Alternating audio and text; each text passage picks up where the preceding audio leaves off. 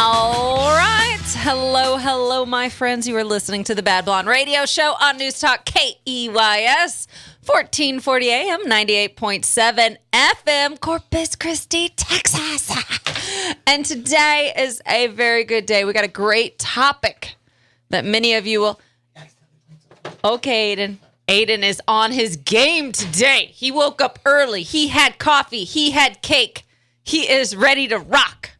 And I also have my co-host Chad in, and he's here early. I don't know what's happening. Something is in the water. Me and Aiden both had coffee and cake. oh, sweet. Did you feed each other? Did you do that whole like V arm wrap around and give each other cake? Maybe. Oh, that's sweet. That's mighty sweet. We don't kiss and tell. Ew. Funny. I'm gonna make a shirt about that. Uh, Chad, how are you doing? Doing wonderful. Uh, This is we're the worst radio show hosts. I never put my phone on silent. Neither does Chad. Oh, I'm on silent. Bip bopping. I'm silented. I'm professional. 361 882 5397. Yeah, we're taking a poll. I, you know what I was thinking the other day while I was driving that we ought to do trivia and ask folks to try and answer on trivia or answer via text or call. Although we don't really want to put Aiden through the ringer, paying attention and having to answer the phone. You never know what kind of hoodlums you'll get calling in, Uh, yeah. what kind of vagabonds. We haven't had anybody. Uh, we haven't really had any rough call-ins. Like I thought for sure somebody was going to call in. We need some point. rough call ins. I don't That's what I'm going to push. Anybody want to call in with a rough call in? 882 5397. 882 KEYS. Oh my God, the phones are going off. I Uh-oh. see it blinking. I see them blinking. Too bad Aiden's, uh, I think, getting another slice of cake, so we're not going to answer those just yet. Anyways, we got a great topic today. We got a topic that, I mean, shoot, you can't think of, you cannot not think of this brand when you think of American motorcycles. But before we get to that, let's recap a few things. So uh, last weekend was the Nueces Brewing Brewing Company's car show it was dope. There were a lot. It was a, a nice mix, an eclectic mix. It was awesome. I wanted to get, I wanted to take a couple videos, post them on the Bad Blonde YouTube and Facebook and Instagram and all that. Uh, but alas, I brought my two dogs, and they were kind of. I, I don't know if they were more of a handful than usual because I've brought them all the time, or there were just way more people there than usual. Why do people have to bring their dogs everywhere? Well, I just wanted to bring them. They were looking at me, and I It's love like the them. new thing now. Yeah, but I mean, like, okay, but do I not have some really cool dogs? You do, but when everybody starts bringing their dogs, it's just like I, I just know. didn't want to leave them at home. I went to the radio show. Been was busy all day doing some annex stuff, work. I'm so I wanted them- anti-progress. I wanted to bring them out because they wanted attention, and I didn't want to leave them at home. It has become a thing now. Like I don't think so. You could never bring your dogs to like a restaurant or a bar or anything like that. Mm, I guess I, I see what you're saying. Now This is true. It's, uh, it's become a. I mean, it's fine, except the dogs start smelling each other. One, you know, one's gonna piss somewhere, or make a doo doo, or in a fight. One car show when Elton was my biggest dog. He's like a 90 pound dog. When my biggest dog, when he was still kind of like in his puppy stages, but not quite because he was like probably 60 pounds at that time. He's a big guy. Uh, we went to it was one of the earlier Nueces Brewing car shows, and Elton laid. I was like walking, and I was like, "Why? Why am I feeling resist? What's what's going on? Why is he? Why is he not coming?" And I turn around, and he was just piling it on back there. That's when all, you just keep pulling him. and I was all, "Son of a!" I mean, just look straight forward and just keep pulling him. do not, do not um, acknowledge that he took a dump and you Oh. just keep going. Oh, I picked it up.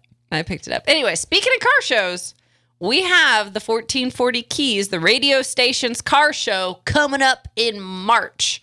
Pretty, gonna be pretty dope. I mean, each year has been awesome that at least Chad and I have participated in.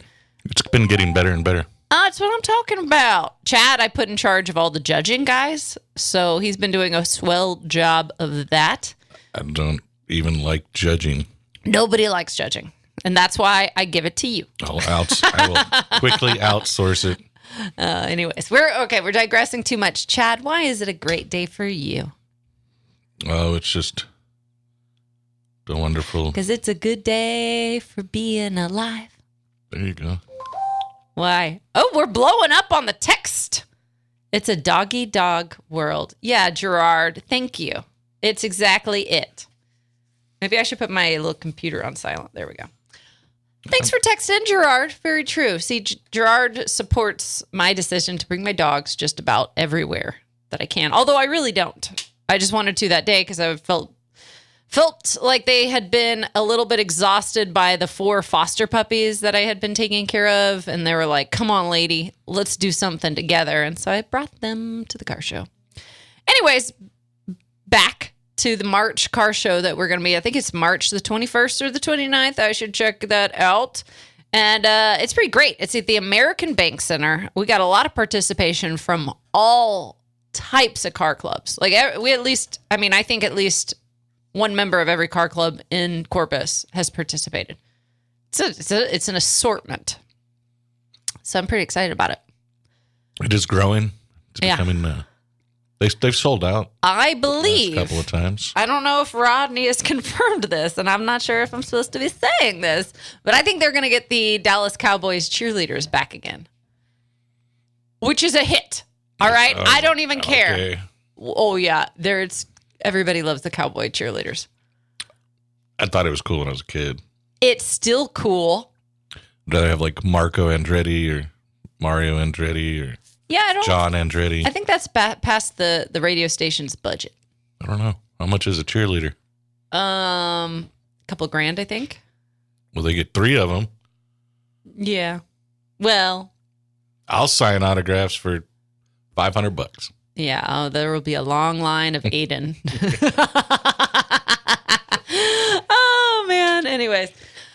All right. You know what, Chad? I'm just not even gonna wait for you to ask me why it's a good day for me before we get into this topic.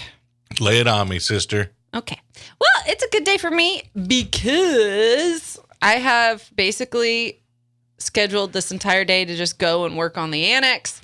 If y'all haven't, if y'all don't follow uh, my bad on Instagram or, or Facebook, well, then you probably don't know that my sister and I have been working, and my mom, my sister, my mother, and I have been working very hard over the last year to turn a warehouse into a bar and lounge. And so today I'm just like, you know what? Just going to put a lot of pedal to the metal. We're going to get some work done there. We're kind of at the like, we're we're at the the easy end of this, you know. Um, it's all just kind of aesthetics and little bitty this and that's, a little bit of painting, little staining, little urethaning. and so yeah, I'm kind of excited to get that done and then have a cold beer at the end of the day. Yeah, yeah. I think y'all timed it wrong. I heard the prohibition's coming back. that was really not a great idea in our past. And I am shocked that prohibition was a thing. It didn't work too well. No, it well, I would say it had the opposite effect. I would say it's basically doing the same thing as the war on drugs. I don't think you can police that. You know, and or I don't think you moral police. You know, like I'm sorry, Clearly, you can't because people had made alcohol. Clearly, you can't really police drugs because uh-huh. people do drugs. or they create worse synthetic drugs. Yeah. So All of it. All of it. Well, guys, has everybody has anybody guessed the topic yet? Oh, yep. I when I said America's most recognizable motorcycle brand, we had David text in and say, "Huh, probably not Indian. Is it Harley Davidson?" And yes, that is our topic. We're going to be talking about the birth and kind of like the brief history of Harley Davidson today. But I can't decide if we should start talking about it right now or before we go on the break. I would probably wait Yeah. one whole minute. One whole minute? No, I'm going to start. I'm going to start. And then I'm going to catch everybody up if they just start to, if they just tune in after the break. Now, this is America's motorcycle brand, the manufacturer that at one point was synonymous with youth motorcycle gangs. Yeah, motorcycle gangs in the 60s. But now, frankly, you you got to have some kind. of, You got to be like middle income to even afford a Harley Davidson. It's funny how that They're, is. they're no longer the bike of youth motorcycle gang. That's for sure. You don't see all these. That's the crotch rocket. Uh, yeah, no, you, you you got Bob from accounting showing up in his fat boy. You know, like it's true though. I mean, now you got to have money, and that's not necessarily a bad thing for Harley Davidson that they have a higher end product. Got a fat boy on a fat boy, rolling in, rolling in slow. rolling in. So let's begin talking about the birth of Harley Davidson and w- the winding journey from top American motorcycle manufacturer to being, frankly, run into the ground by a bowling equipment manufacturer, and then all the way back. Now, let's begin very far back. Let's do the math. How many years is that? Like 122 years ago, when friends William S. Harley and Arthur P. Davidson decided to found Harley Davidson. I mean, honestly, some of the, the best pairing of two last names. Can you think of any other car or motorcycle company that is a better? Well, Rolls and Royce, we did just do that. That's good. But what else? I would have personally. I would have done uh, Davidson, Davidson Harley. No, I don't know. I think That Harley sounds more like a, a high end uh, like suit manufacturer. yeah. Davidson Harley. Yeah, for your men's suits. But I, I anybody, somebody text in if you can think of a better pairing of two names than Harley Davidson. And we already did. Rolls Royce is pretty good We're gonna make you look good, and I guarantee it. at Davidson Harley. Anyways, now the two paired up and they came out with their first production motorcycle, which was the Model Zero, and it was powered by a That's not like not a good choice. Model Zero. The model, none. maybe, or maybe they meant to say Model O. I don't think so. by a 24 cu and it was powered by a 24 cubic inch single cylinder engine. The Model Zero had no clutch, no front brake, no suspension, and it ran on a leather belt. Maybe that's why they did mo- they named it Model Zero Yeah, one- for all the notes. not much to it. I know. I know. All right, guys. Ada just told me we got to take a little bitty break, and then we're going to be back talking all about the birth and history of Harley Davidson.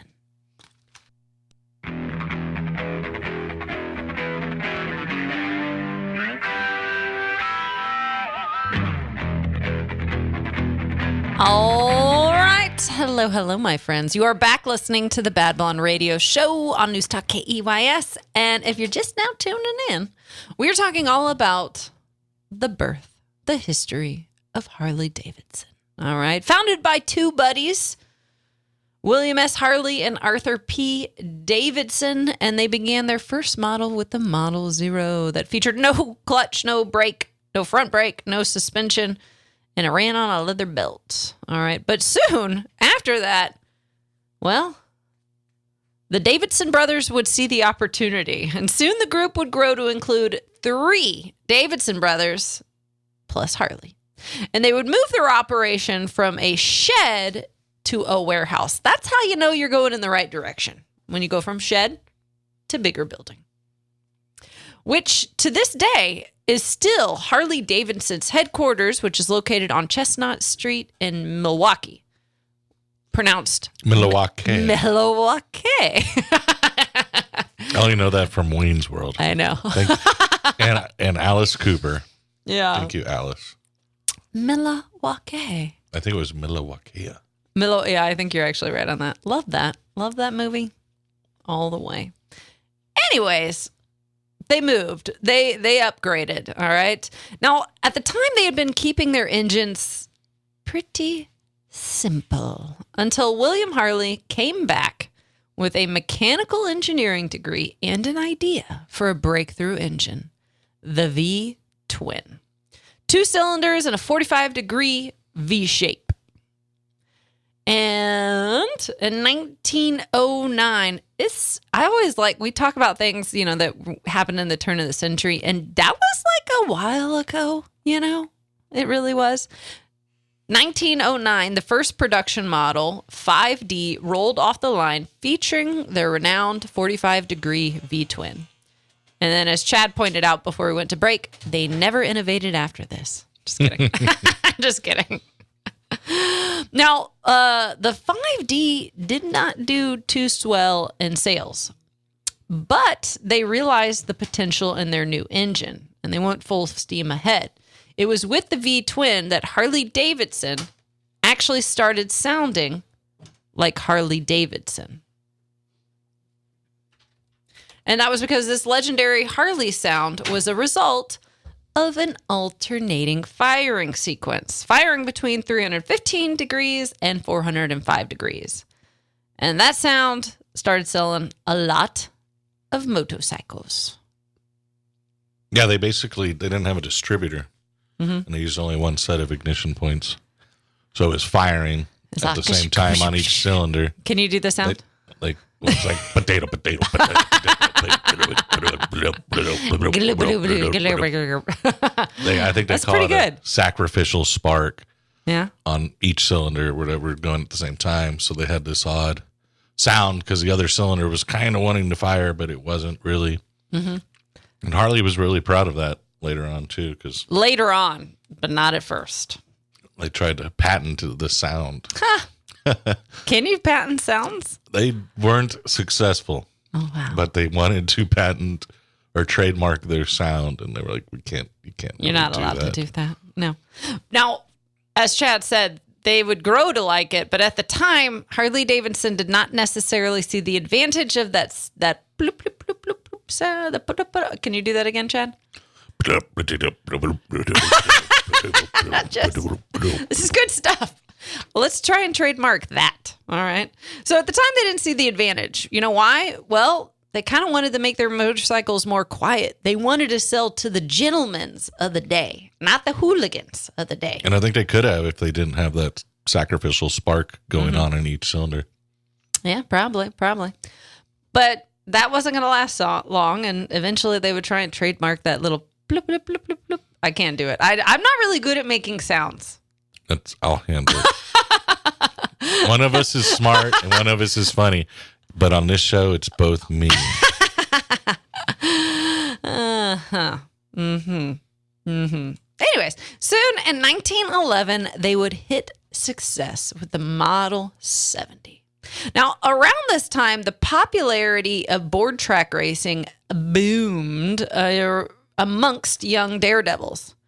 All right. Young men in droves were taking their motorcycles and risking their lives out. They were taking their motorcycles out to test the metal of, I guess, their courage and their and their uh, and their bikes at motordromes, which were also affectionately known as murder dromes. Yeah, murder dromes. Yeah, those were cool. Oh man, deadly. Like I'm going to tell you, we're going to tell you why such an ominous nickname came about in just a second. All right. But first, let's talk about what are motordromes, huh? Well, they are wooden tracks with banked turns. Banked turns in excess of 50 degrees, which can make you turn mighty sideways if you're not going the right speeds. Like Talladega's banked curve is only 33 degrees. And uh, the thing with like a bank turn like that, like the 50 degree thing, is you have to maintain a high speed just to not topple over. You know? What were those? Mo- ah, what were the name of those? Was it what is it? Death cir- circle of death? What were those in a circus? They got They always have those in a circus or Yeah. lot.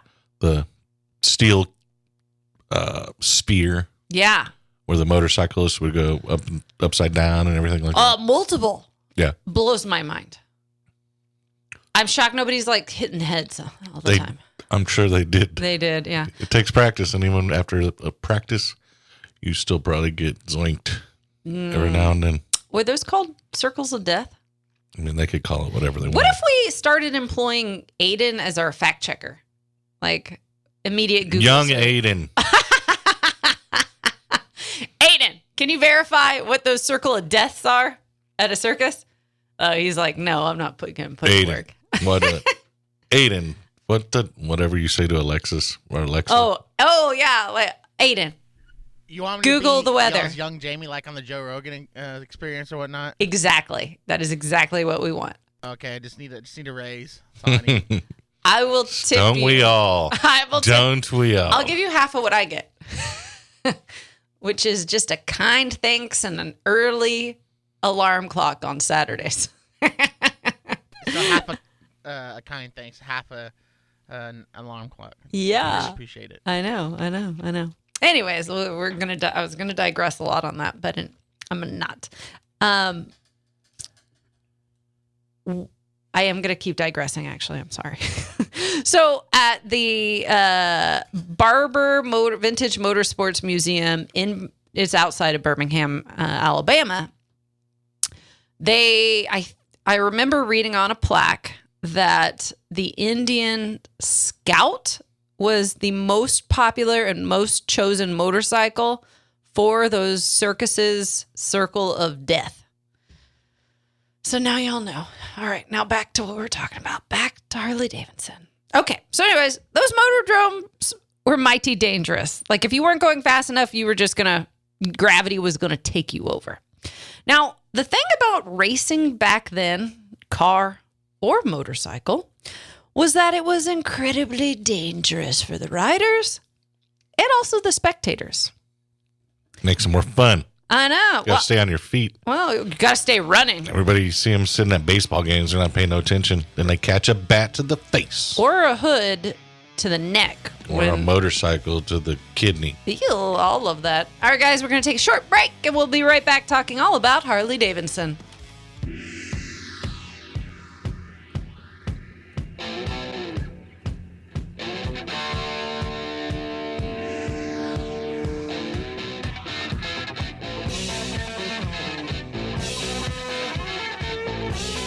All right, hello, hello, my friends. You are back listening to the Bad Blonde Radio Show on, New News Talk KEYS 1440 AM and 98.7 FM, Corpus Christi, Texas. And if you're just now tuning in, we've been talking all about the history, the birth, the, all the things about Harley Davidson. And where we're starting is when they ventured. Well, actually, they're they're not quite venturing in it. When the youth, the daredevil youth uh, in the early 19, I guess this was around like in the 1910s, decided to start doing murder. We're calling it the nickname Murder Drome, but it was a motor drome with serious banks and a wood wooden track. And if you listen to, I don't know how long ago it was, we did a ni- the 1955 tragedy of Le Mans where God bless, like 80 people died in a very, very bad death. It was pretty tragic. Well, that's what racing was motorcycles or cars. All right. Things were incredibly dangerous, not just for the riders, but also the spectators. And it was this peril and constant injury and death that earned these tracks the na- nickname of Murder Drome. It's basically like watching a rally race in Africa or South America. Yeah. Pretty much the same. they have still not uh, Mighty similar. still not paid any attention to safety. No, no. Death, dismemberment, and all that jazz just didn't really sound ideal to the guys at Harley Davidson who were trying to sell their bikes to gentlemen and not these rabble rousers. So they decided to focus on something that was a little bit safer flat tracks. And the boys at Harley Davidson would dominate. All right. They dominated so hard that the Harley Davidson riders earned the nickname of the Wrecking Crew. One thing I wanted to say um, can you imagine? Of course, flat track racing was mainly on dirt, but road rash is bad enough when you go down on a motorcycle on like a street or whatever. But what if you go down on a Oh, bunch God. of wooden planks and you're just splintered up? Isn't that good? Doesn't sound Oh, fun. sounds, sounds terrible, frankly. No, no. Now, racing caught their their racing and the wrecking crew of Harley Davidson caught attention of potential buyers. But Harley Davidson also began prospering with commercial uses of their motorcycles, like, you know, like police departments, the US Army, and mail carriers were all looking to purchase, and those contracts brought in some big old money. Now, this is a fun fact. All right. The Dodge Brothers motor cars weren't the only mode of transportation that was requested by General Blackjack Pershing for the Mexico expedition, which Chad and I have talked about this a few times. It was more informally known as the Pancho Villa expedition because the US government was like, let's go get this troublemaker at the US and Mexico border, Pancho Villa. So uh, Pershing wrote to Harley Davidson and requested a few motorcycles to help his troops navigate the rough terrain of the U.S. Mexico border. Now, for cars, all he requested were Dodge Brothers because they were the they were the only thing that could get over the tough terrain down there. Anyways, so Harley Davidson sent down 12 motorcycles and they made sure that they were properly outfitted with sidecars and machine guns. So the photos that you see online of these Harley Davidsons with machine guns and sidecars, like it's a big shield on this on the sidecar and the machine gun sticking out. it's really rad. It looks it looks like they probably had a very good time. And no protection for the driver? Mm, no. Yeah, no, he had no shield. He was just out out in the great wide open there. But I mean, they didn't catch Pancho Villa, and I don't they did have a, I think, one shootout at least. As long as they had fun. Yeah, you know, Pancho Villa would eventually get Panchoed. Yeah, he would, he'd eventually be shot while he was driving his own Dodge Brothers car. That's full circle right there. Anyways, with the start of World War One, also began the flood of war orders and contracts. Harley Davidson would send over, would end up sending over a third of all their production. So a lot of manufacturers did really, really well with wartime contracts. I mean, it boosted business. Had made made or broke a lot of companies. Yeah, for sure. You got those contracts, kabloom. Kablooming. Kablooming in a good way. Now, in 1929, Harley Davidson would introduce the flathead. And then in 1936, Harley would introduce their first overhead valve motor. All right. Now, They, they named that one after you, didn't they? which part? The knucklehead. Nailed it. Nailed it. Yes. Ahead of the game. Man, this is why I put, this is why I got a co host. He's the funny one. And the smart one. Yeah. And the smart one. And the good looking one. Yeah. And the good looking one. I'm not sure what you do. I don't know either. Then they released, Harley Davidson would go on to release their first overhead valve big twin, dubbed the Knucklehead. Why? Because the valve covers resembled a fist and knuckles. Ish. I don't know why that's cracking me up right now. Ish. now, the original sported a 61 cubic inch V twin with push rod activated and overhead valves.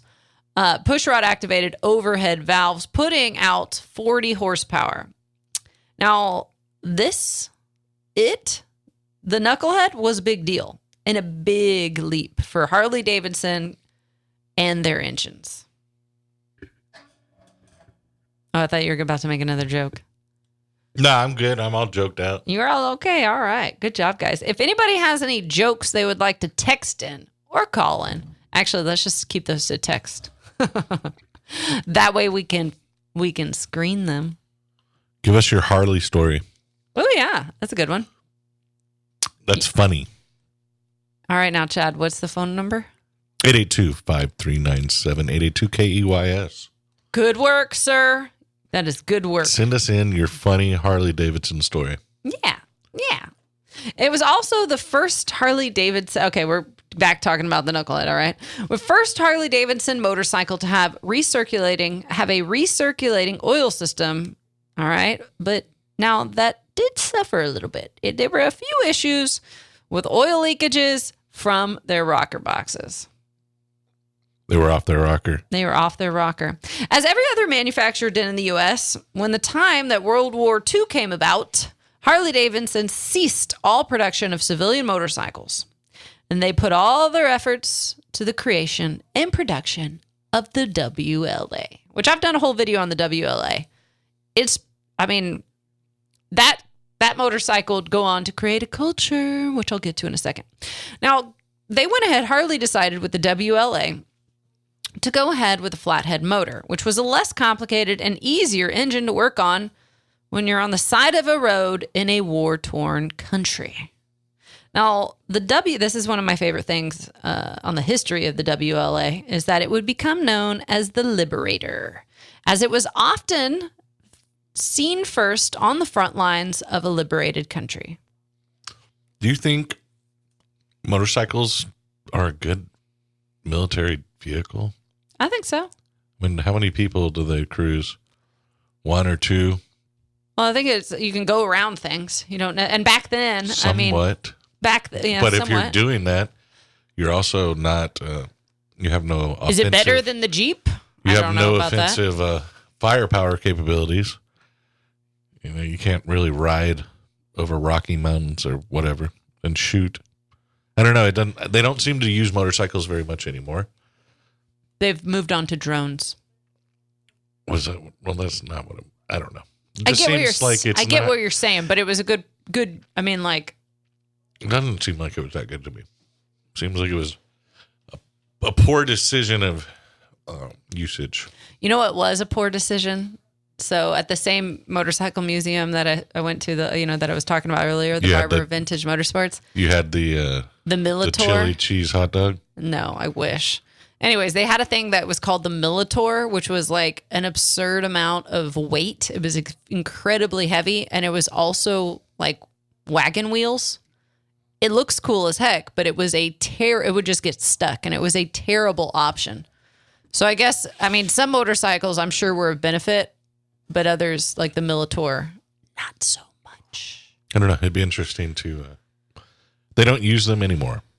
It'd be interesting to see their. Well, I just also I mean like well the landscape of war is different too when you think about that. Well, as a. Well, I don't want to go there. Yeah. I don't know. This is a big, we're almost on a big digression on that one. Yeah. We'll continue on. Side note, many, and this is what I was talking about with the WLA creating its own culture, many attribute the WLA as being the, a catalyst in the creation of the chopper culture. You see, there was a load of surplus WLAs just waiting, waiting in the sidelines to be purchased after the war. And there were a lot of young men who had been riding them and working on them across the pond that were apt to buy them. They wanted to buy them up, chop them up, and customize them. And thus, the creation of the chopper culture. Now, around this time, also, um, well, post World War II, biker clubs sprang up. And so did, you know, biker clubs don't look like they used to anymore. So, and so did a wave of popularity across the nation with hit cinemas like The Wild One, starring Marlon Brando. This cinema success shot Harley Davidson's scale. Sorry, sh- talking is so hard sometimes on a Saturday morning. All right, now the cinema success shot Harley Davidson's sales to the sky. I've never actually watched that movie. Me either. Now I'm gonna put it on my to-do list of watching movies that I never actually get done. I don't end up watching these. It's half of these things that I want to. Anyways, the 1950s would welcome the Harley Davidson K model, which was the first Harley to sport hydraulic suspension on both wheels. Now, the idea, the whole idea behind building the K model was to compete with the more nimble imports of the day. And save your kidneys. indeed, indeed. So when racing competition just kept getting more and more tough, Harley Davidson went back to the drawing board and introduced the production race bike, the KR 750. The last of the side valve design with a V twin capable of producing 50 horsepower. What motorcycle does Sydney have? I don't remember. Is It's either an X- a KR 750 or an XR 750. He's very he's very proud of it. He's put it in the Rolling Art show a few times. It's cool. I just I don't remember. Yeah, me neither. Anyways, oh, how long do I have till I have a break? Oh, it's happening now. Okay, guys, y'all stay tuned. We're going to be back finishing up the history of the Harley Davidson.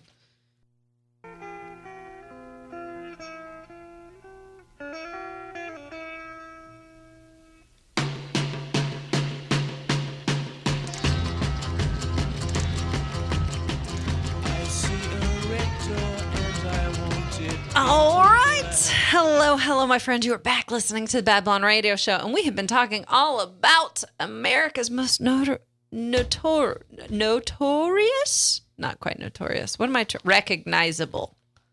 What's the other word I'm looking for? Motorcycle brand. Notorious, No, recognizable, motorcycle brand. I wasn't paying attention. Dang it, guys. This is what I got to deal with. Anyways, we're talking about the Harley Davidson. All right. And right now, we've just hit the 1950s where they are trying to compete with the more nimble imports of the day. They have popped out the very rad production race bike, the KR 750. All right. But competition just didn't stop. It almost feels like sometimes Harley Davidson was just like reacting to competition ex- instead of bringing the competition. You know what I mean? Reacting to innovation Yeah. instead of innovating. Yar. Yar. That's that's exactly what I'm that's why you're in charge of the thinking. All right, but competition did not start stop. And in 1957 Harley Davidson released the Sportster. The Sportster would prove mighty influential in the company and mini bikes to come. But they still were like, uh, what else can we do this Sportster? Hmm? What else can we add or change to the Sportster as a as many dealerships and consumers were kind of begging for something just a little bit more hardcore, what they did was they released the XLCH, and this came with a mag- with magneto ignition, nine to one compression ratio, no lights, and a 2.25 gallon tank. They wanted to they wanted to have a little more capability with racing. Now, the 1960s would bring competition from the world across the world from Honda with the Super Cub. And, uh, you know, Honda at the time realized it just wasn't going to fit in with all the bad boy biker persona that had kind of become Harley Davidson. So Honda was like, you know what? Let's go the opposite. Let's go the entire opposite direction with our marketing. And with the Super Cub, the Honda Super Cub, they rolled out their famously kind marketing campaign. Chad, do you know which marketing campaign I'm talking about? Um, Can you say it? America hates you. No. No. No. You meet the nicest people on a Honda. Mm, Mm-hmm. that one's better. It is. It is. Now, with advertisements featuring happy young couples, kids, housewives, uh, it was a stark contrast to Harley Davidson's reputation at the time. And honestly, it worked for Honda. They were selling bikes, and Harley was feeling the pain. Now, They were the Super Cubs were a little different than the Harleys. Per se, yeah, but they were still biting into that Oh, they were, that market. and they were. Uh, that became. Isn't that the most? The Passport and the Super Cub isn't that the most selling motorcycle of all time and I think so. If we remember the time we covered Honda across the world? properly, Yeah. Millions and millions and millions. one Still million. People are still riding, riding around on them. Like if you look at Oh, films yeah. in India or Oh yeah, other countries, they're still cruising them. heck yeah, I have one. you do. I have a passport Just hanging out somewhere. in my garage. so the late 19 the late 1960s got even tougher for Harley Davidson, all right? They were competing against all these Japanese imports and they realized that they needed to diversify and they also needed to grow their manufacturing power in order to stay alive. And all of these issues combined resulted in Harley Davidson looking for help in one of the most unlikely of places AMF.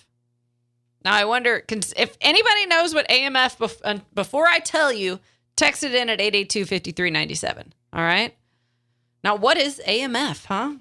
AMF is American Machine Foundry, which at the time was really just kind of producing bowling equipment. They did all So I around. thought, thought it was bowling lanes. Yeah, yeah, bowling lanes and bowling equipment. They were like a recreational products manufacturer, but really people recognize them mostly for all their bowling stuff.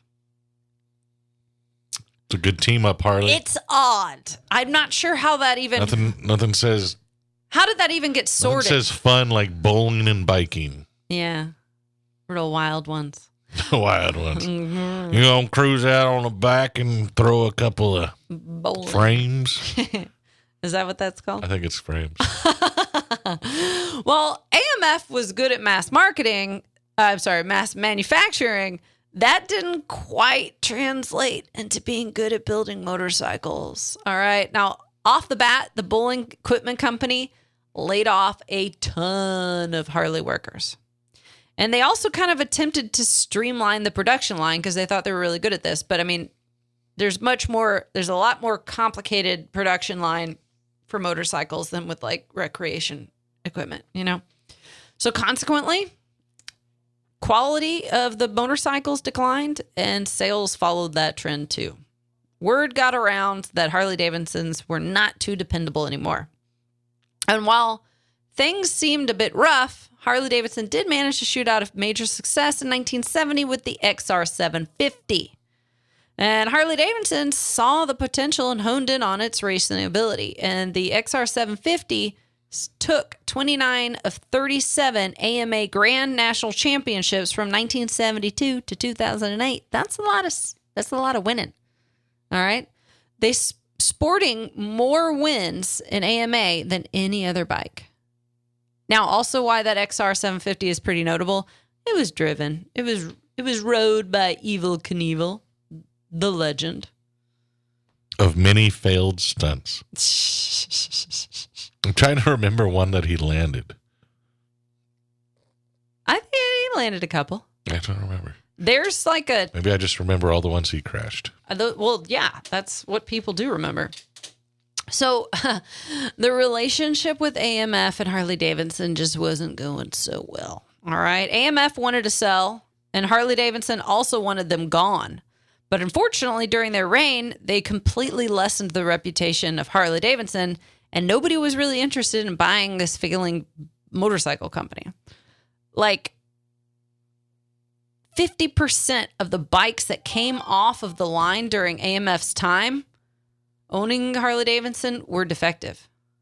That's a lot.